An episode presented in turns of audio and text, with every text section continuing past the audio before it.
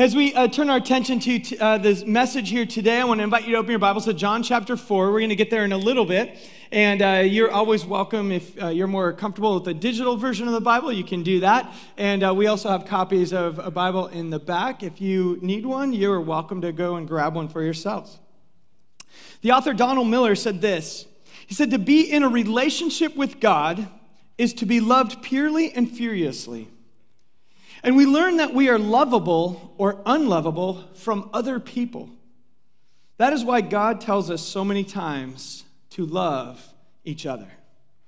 If being in a relationship with God is understanding that we are madly loved by Him, the way that we really understand if we are lovable or unlovable is through other people. It, makes sense then, as Donald Miller said, that that is why God has invited us in so many times to love one another. If you're anything like me, there's days when that's just not so easy, though, is it not? There are days when you just think, okay, I, know I'm supposed to love others, but maybe, maybe not today. And, and I was kind of thinking about that and wondering, were there times when Jesus was just like, yeah, not today? I mean, we don't have every day of his life recorded. Were, were there times like, you know, I'm just going to hang out out in the mountains a little bit longer because I'm kind of over people for, for a little while? That's why we're in this series. This series we're in is called Bless. It's loving like Jesus in everyday life.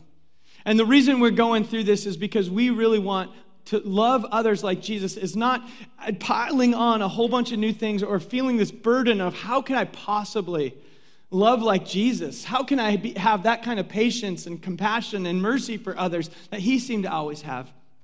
But we really believe that God, Jesus is inviting us to love like him in everyday life and the things that we do every day. And so that's why we've been challenging ourselves with this. And I hope you've been challenged by this series. I hope you're not just saying, okay, it's just filler on Sunday mornings, but we're doing this very intentionally because we do believe that if we exist to help people discover life in Christ, if this is the last command Jesus gave to us was to go and to make disciples, then we should probably take that seriously.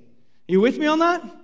And if we should take it seriously, we need to be reminded time and, uh, from time to time of what that might look like. So that's why we're going into this series. Now, uh, this has series has been an acronym. So for those of you who maybe it's your first time or if you've missed a few weeks, we'll, we'll get you caught up to speed. So this is what we've been doing with Bless, and this is the last day. So Bless, we, we talked about begin with prayer.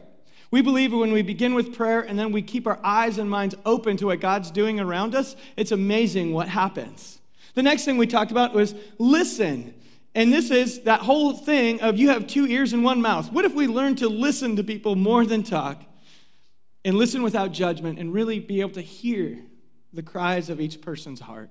Eat together. This is when we can all do this, can't we? This is, a, this is something we can do. But it's inviting people to the table of hospitality. It's amazing what happens to have a meal together. That's why it, it's so common to say, hey, you want to get together for coffee? You want to get together for lunch? This is because something happens when you eat together. There is something more intimate, and Jesus modeled that well for us. Last week we looked at serve. Once you do these other things, you find opportunities to serve people. They pop up all the time.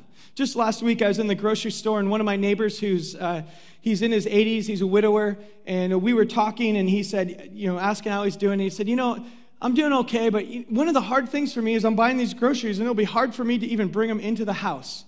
It was so easy for me to say, well, I hope you can find someone to do that. No, it, it, was such an easy opportunity to say, well, when you come home, I, will see you come home and I'll come and we'll bring your groceries in. I mean, how easy is that, right? But these little opportunities pop up all the time, and the more you know people, you find small opportunities to serve them. And then today we're going to talk about is sharing a story. This is sharing stories. You get to hear the stories from others, but also there is an opportunity to share your story. There's a famous line in Christianity that said, says this preach the gospel at all times and if necessary, use words. I love that phrase, but I think it actually falls a little bit short because at some point it is necessary to use words. At some point, people need to know why are you a good person? Because we live in a world where we value people who are good, right? How many people, when you meet someone, they say, oh, that's such a good person? Maybe they say that about you. Well, what makes us any different from any other good person? There's something in our story that actually, there's a story of forgiveness and redemption, and we're living for something more than just to be good today. In fact, the only reason we're good is because the Spirit of God is transforming and changing us, and because there's an eternity that we believe awaits us and our friends. You with me on that? So, I believe preach the gospel at all times and when necessary use your words because it is necessary and that's what we're talking about today is sharing our story and i know this is the point in which some of you are saying oh I could do the other four, but now, seriously, this is the one I didn't want to hear about. But I, I believe that it's easier than you think. And we're not talking about grabbing your soapbox and standing on the corner of the road and with your bullhorn and preaching. This is in the context of relationship and love for one another that we get to get to the point where we share our stories.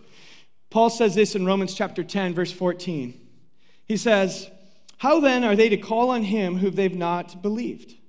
How are they to believe in him whom they've not heard? And how are they to hear without someone to tell them? So, what Paul would say is that we, as followers of Jesus, have been invited in to bless others and ultimately to help them see that there's a God who loves each and every person, is inviting each person into relationship with him. So that's what we're going to talk about today. So let's look at John chapter 14. We're going to look at a story today of, and some of you, if you're familiar with scripture, maybe you are familiar with this story in John chapter 4. And in, in this story, it's a story of a, a, a woman who Jesus is going to interact with at the well. Now, I want to tell you this from right now. We're going to see how Jesus kind of shares pieces of the story of God with her as he interacts with her story. But here's what I want to do for you, what I want to challenge us with. Instead of trying to look at this and say, okay, how did Jesus do this? Now I'm going to go home and do this with my friends. I want you to find yourself in the story in the place of the woman at the well. Because I believe when we understand how she reacts, we'll find ourselves in that story and we can get a greater understanding of how other people often feel when it comes to encountering Jesus. So that's the angle we want to take, and I'll walk you through that here today. So, John chapter 4, it starts off, and, and let's go to verse uh, 3. Jesus left Ga- Judea, departed again for Galilee, and he had to pass through Samaria. So he came to a town in Samaria called Sychar, near the fields that Jacob had given to his son Joseph. So we have a journey going on here. And Jacob's well was there. So Jesus, tired from his journey, was just sitting by the well, and it was about the sixth hour, so about the middle of the day. This is about noontime. A woman of Samaria came to draw water, and Jesus said to her, Give me a drink. For his disciples had gone away to the city to buy food. The Samaritan woman said to Jesus, How is it that you, though you are a Jew, are asking me for a drink? I'm a Samaritan woman. Jews don't associate with Samaritans. And Jesus replied to her, If you knew the gift of God and who is saying to you, Give me a drink, you would have asked him, and he would have given you living water. She said to him, Sir, you have no bucket, and the well is deep. Where are you going to get this living water? So let's stop right there for a moment. And let's look at the first part of this story. So, what, what's happening is Jesus is journeying with his disciples, and they're going to this region called Samaria. Now, the journey from Jerusalem to Samaria, uh, or uh, sorry, to Galilee, had in the middle of it, on the shortest route, would have been this region called Samaria. It was in the former northern kingdom of Israel. And the Samaritans were considered by the Jews to be half Jews, they were not pure blood. And the Samaritans uh, had a different place right here near this area, a, a, town called Bethel. They considered there where they would worship God. This was like the, the Jerusalem for the Samaritans. And the Jews, of course, their, the temple was in Jerusalem, so there was a division. They were, they were kind of related by blood. Uh, they were related by blood, but they were very different in how they uh, saw the worship of God. And it goes all the way back uh, many, hundreds and hundreds of years to some divisions. And again, Northern Kingdom, Southern Kingdom, all of this. Bloodline got uh, mixed. But so there was a lot of animosity between the two of them. That's why when Jesus told a controversial story about a good Samaritan, that was to the Jews to hear, like, wait a minute, what are you talking about? A good Samaritan? That doesn't exist. So it was this shocking story. So here we are now in that same region where Jesus is walking through in Samaria. Now, many of the Jews would not take that journey. Most of them would go down from Jerusalem into Jericho and go up along the Jordan River, and they would add to their journey. And the reason they would add length to their journey is because they didn't even want to be near the Samaritans. So that should paint a little bit of the picture. Now, Jesus was very intentional and smart. He knew the direct line between two points, or the shortest distance, is a direct line. So he said, I'm not walking extra distance, we're going straight through. And he wanted to hang out with the Samaritans. So he gets to this town, goes to a well, his disciples go in to get food, and it's noontime. And this woman comes out to get water. Now, for us, we just think, okay, random, a woman's coming out to get water at noontime. But this is actually really weird. Why would you come out in the middle of the day, at the hottest part of the day, hottest time of the day, to get water? If you're going to get water, you're usually going to get it in the morning, so you have water for the day, for cooking, for all the things you need. Or maybe at the end of the day, so you have it for the next day. But either way, you would do it when it's not as hot outside. So why would you go in the middle of the day to walk from your town out to this well to draw water? We're going to find in a little while that the reason she's doing this is because she was trying to avoid people. Some of you, you like to go grocery shopping at late at night because you want to avoid people, not because it's more convenient, right? Sometimes we have those times where we're like, I'm going to go now before anyone wakes up. You're trying to avoid people. I, the first time I uh, started waking up really early in the morning is when we had young kids. I, I started doing that because I realized it was the only time of day no one was awake. My house was quiet, so I learned to wake up earlier in the day. Now I have teenagers. I can do this at nine, and it's fine. It's so good.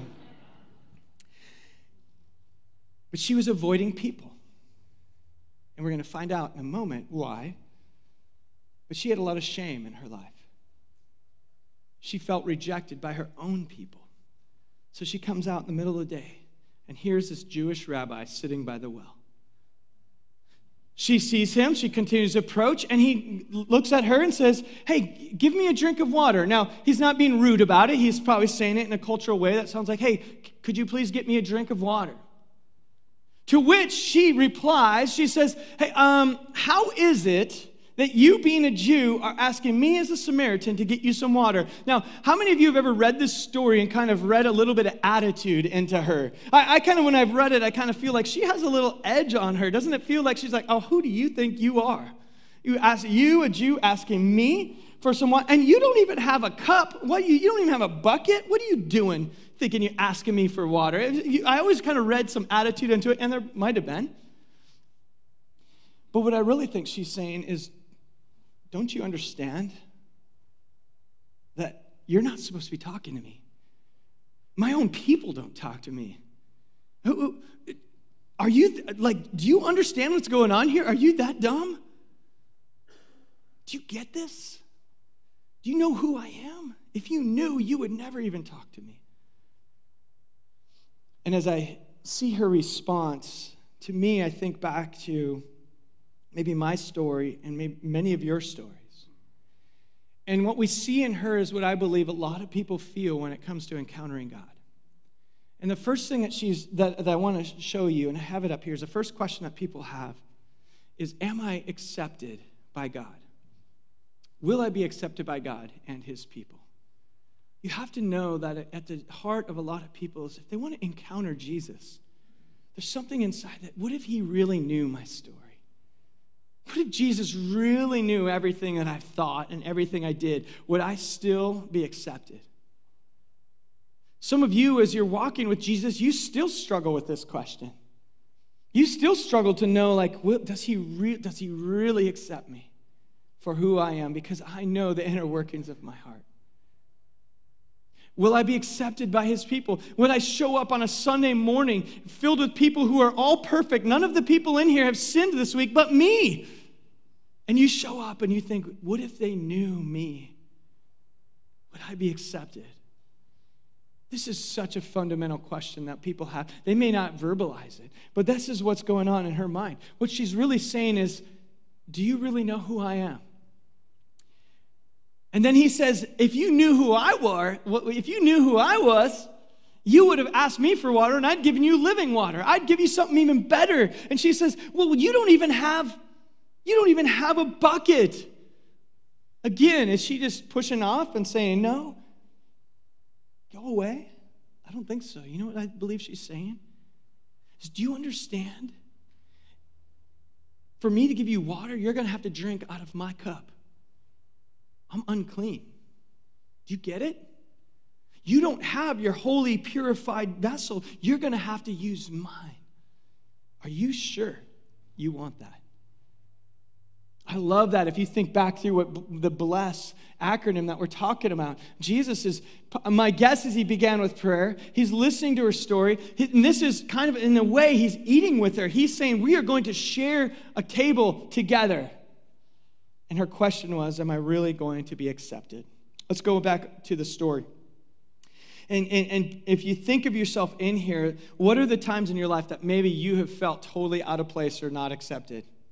I remember one time I went to a friend who was getting married in an Anglican church.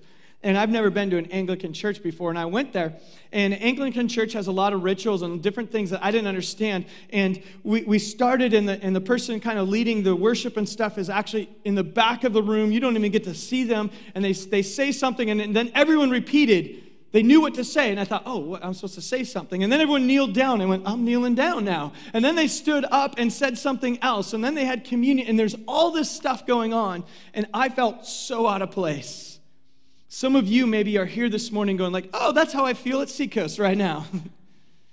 people started singing, and some people started raising their hands, and you look around like, am I raising my hand? What are we doing here? It's hard to feel out of place. So that's how she feels. Now look at what how it continues. Verse 10, Jesus said, If you knew the gift of God, who's saying to you, Give me a drink, you would have asked him, he'd give you living water. She said, You don't even have a bucket, the well's deep. Where do you think you're going to get this living water? Then, verse 12, You're not greater than our father Jacob, are you? He gave us this well to drink of it himself, and his sons and his cattle. And Jesus answered her and said, Everyone who drinks this water will be thirsty again.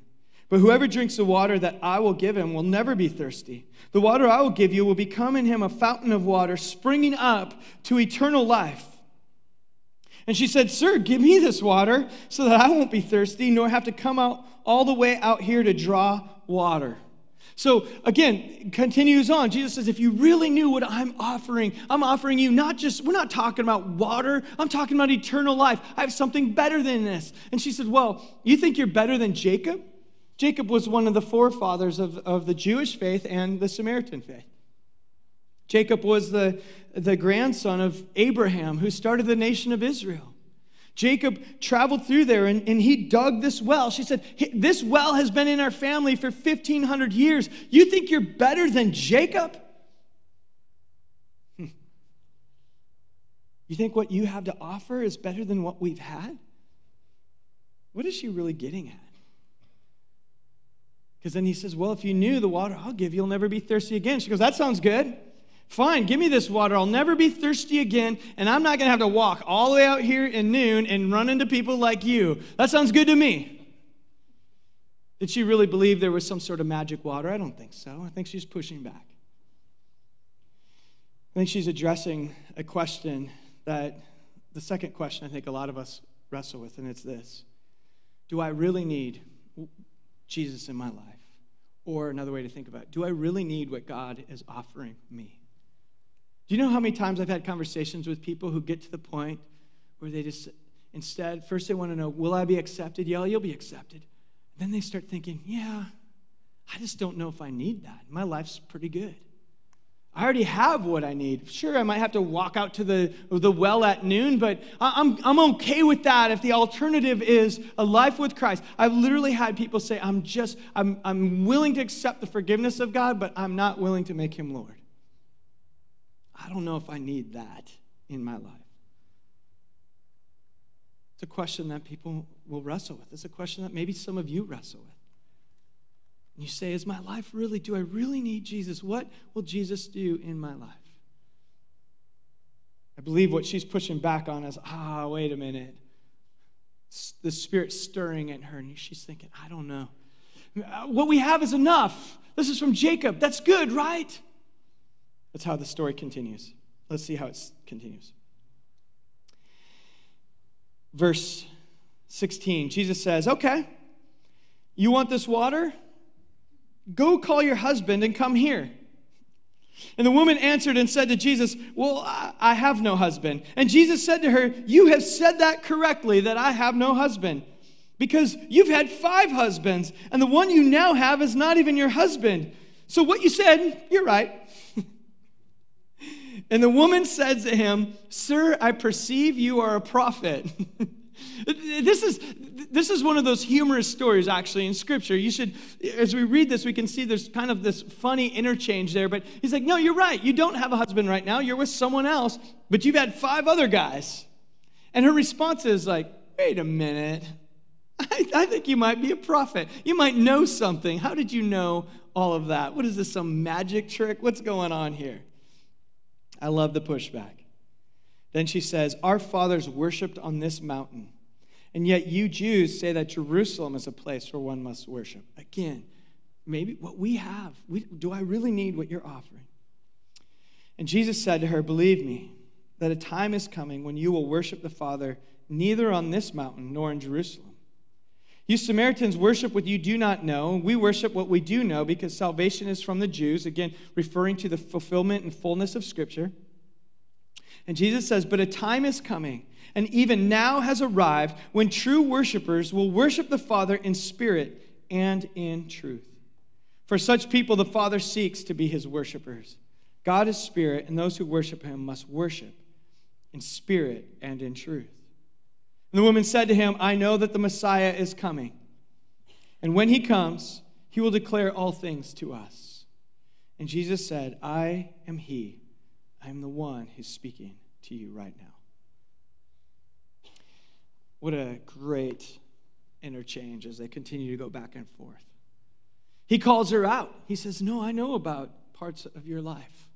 Now, by the way, this is where I don't want you to try to say, oh, I'm going to imitate Jesus. When you're hanging out, you know, having dinner with your neighbors and you say, like, hey, let me see your tax returns. I know you cheat on them, so let's talk about that. Okay, let's not let's not try to be like Jesus and everything. He had some special revelation we didn't we don't always have. But what he does have is he, he's able to get to the heart of the issue.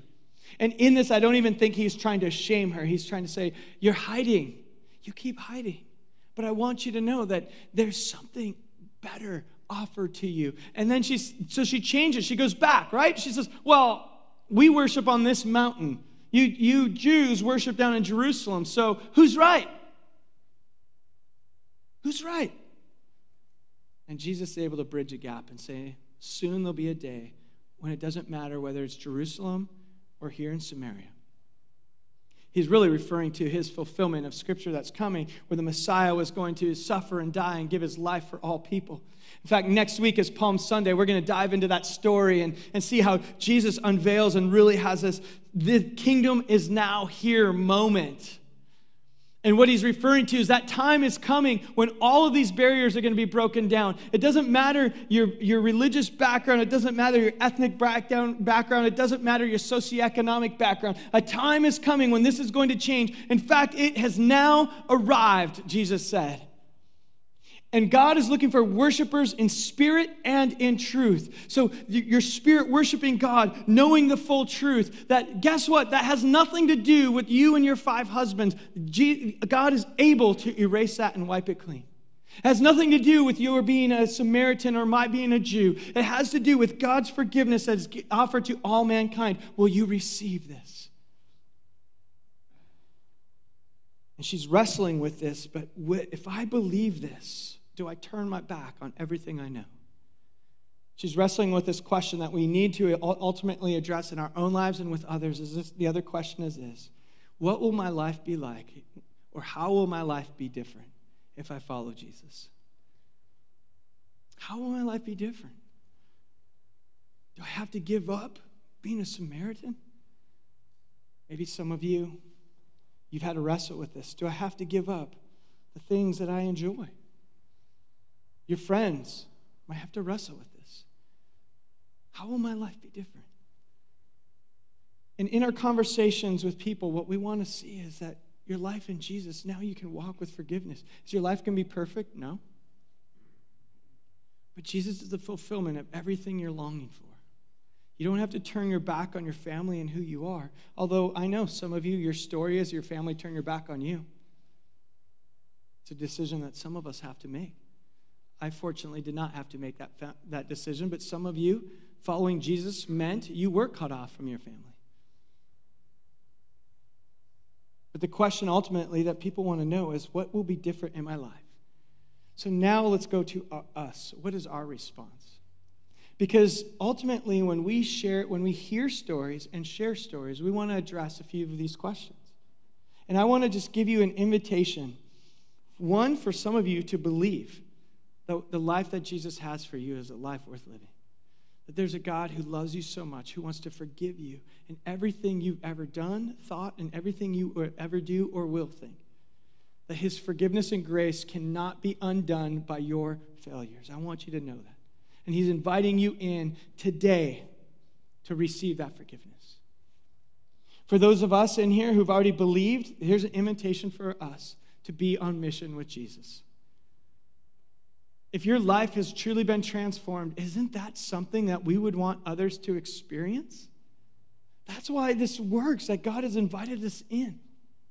Do you know that statistically 80% of Christians will never have the joy of seeing a friend or leading other, someone else to faith in Christ? 80%.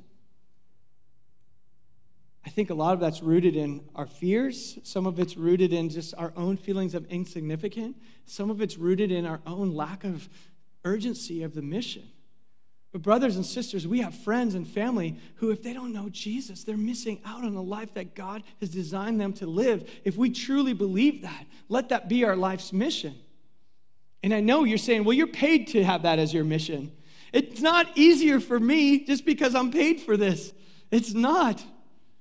It's so much easier to not have this as my mission.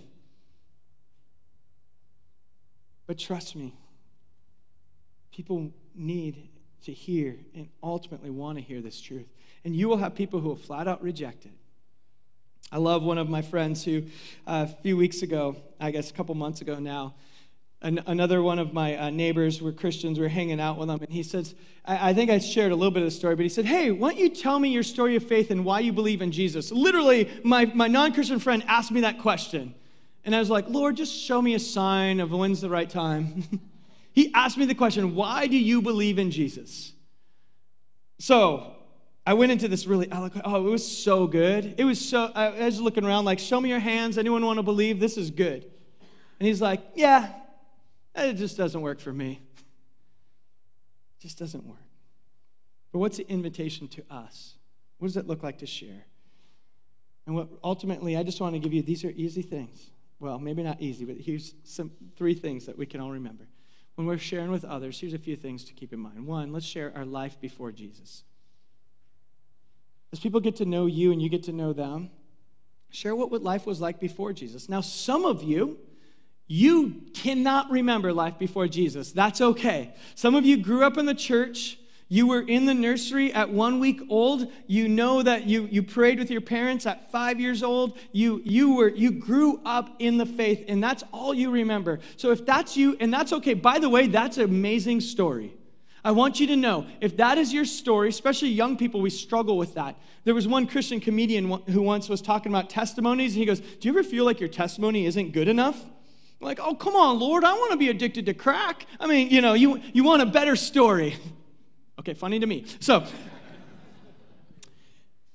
but sometimes we want a better story. But if your story is that your parents loved you and introduced you to Jesus and you grew up in a community of people who pointed you to Christ, that's an amazing story. In fact, that is a rare story. If your whole life you've been walking with Him, that is amazing. That's a story of God's faithfulness. Amen? It really is. So embrace that story. You don't need a better story. That's amazing. So, for you, if you've always walked with Jesus, what was it like as Jesus became more real to you? Because certainly as a five year old, there was pro- to now, there was probably a moment when you said it started to click and make more sense. Remember those moments. Those can happen in natural conversations with your friends. And your friends actually, and don't force it, but it's amazing how many times you'll have someone look at you and say, Tell me why you believe in Jesus. Remember another friend of mine who's a professor at San Diego State, uh, uh, actually Jewish. And we were talking one night, and we were actually out camping. Our kids were uh, fr- our friends, and we were camping together. And they lo- literally looked at me and said, Tell me about your faith. Tell me about why you believe what you believe. How does it connect? I, these things pop up from time to time. And I stumble over my words as much as you will too in those moments. I'm thinking, oh man, a PhD professor, so much smarter than me. I better not say anything stupid here. but what was life like before Jesus? Why did you make that decision? Why did Jesus become more real? The next thing to think about is this What made Jesus real to you? That part of the story where you start seeing, like, and then here's this moment I was walking with Christ and I went through this health struggle. I was walking with Christ and, and, and my kids were, were, were struggling with this thing, and all of a sudden, I had to really lean on my faith. Do I really believe? What are those moments along the way where Jesus became real? Why did you make that decision to follow? Why, what confirmed that decision? Flannery, uh, the author Flannery O'Connor said this about story. Said, There's something in us as storytellers and as listeners to stories that demands the redemptive act, that demands that what falls at least be offered the chance to be restored. I believe a huge part of our story is that I think all humans are longing for that story where you see there's redemption, or where you see something that was broken was given the chance to be healed. It's a big part of your story. So, what are those moments along the way where you said, Oh, God stepped in here? Where I needed redemption. My marriage was on the rocks. I was struggling with addiction. Could be just my career was a mess. I was bored. I was wandering. I felt no purpose in life, and yet I found it in Christ. Figure out what are those moments? What made Jesus real to you? And then finally, the last thing we want to share is what is life like now? What's life like now? Because if your friends and if you are like the Samaritan woman, you're saying, Why do I need this? My life's pretty good. I live in San Diego. This is paradise. When we all get to heaven, we're going to look around and say, Oh, North San Diego, sweet. Without traffic, even better. And no one's ever on my surf break. It is heaven.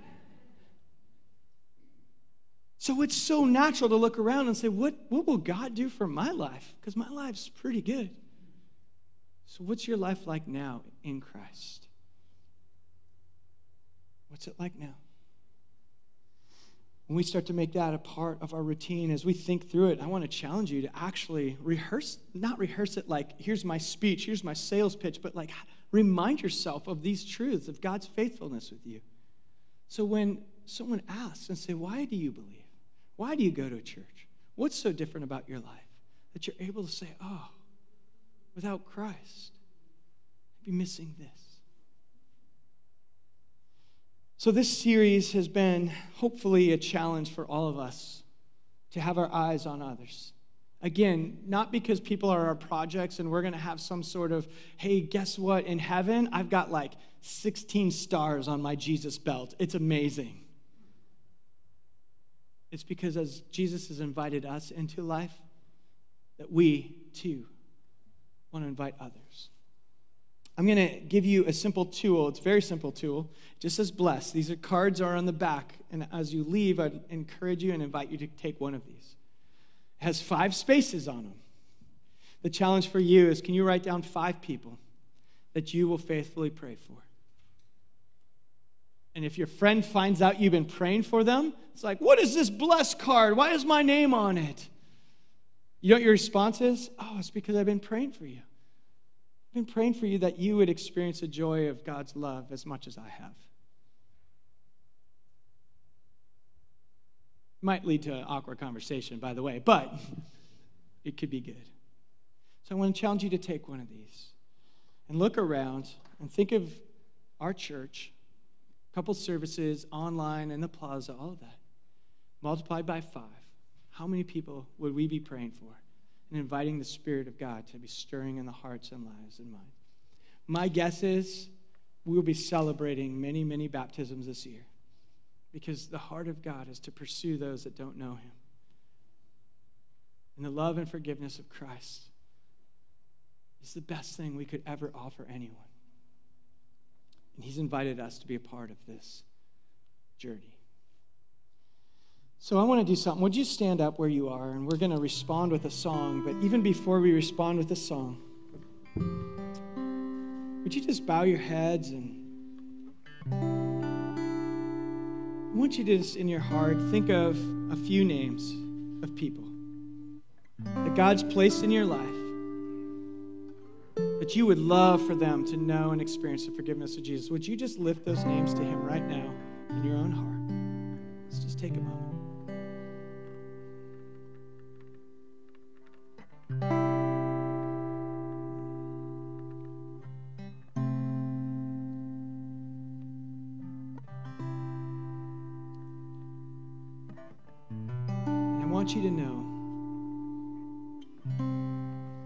Probably someone in your life who at one point lifted your name up to God, who prayed for you. Maybe it's a family member, maybe it's a friend, maybe it's someone you barely knew, but they lifted your name up. And God pursued you. So, as we end our time, let's remind ourselves of the faithfulness and the goodness of God. Let's remind ourselves of His great love for us and know that that is extended everyone that we encounter this week. So, let's respond with our hearts with this last song.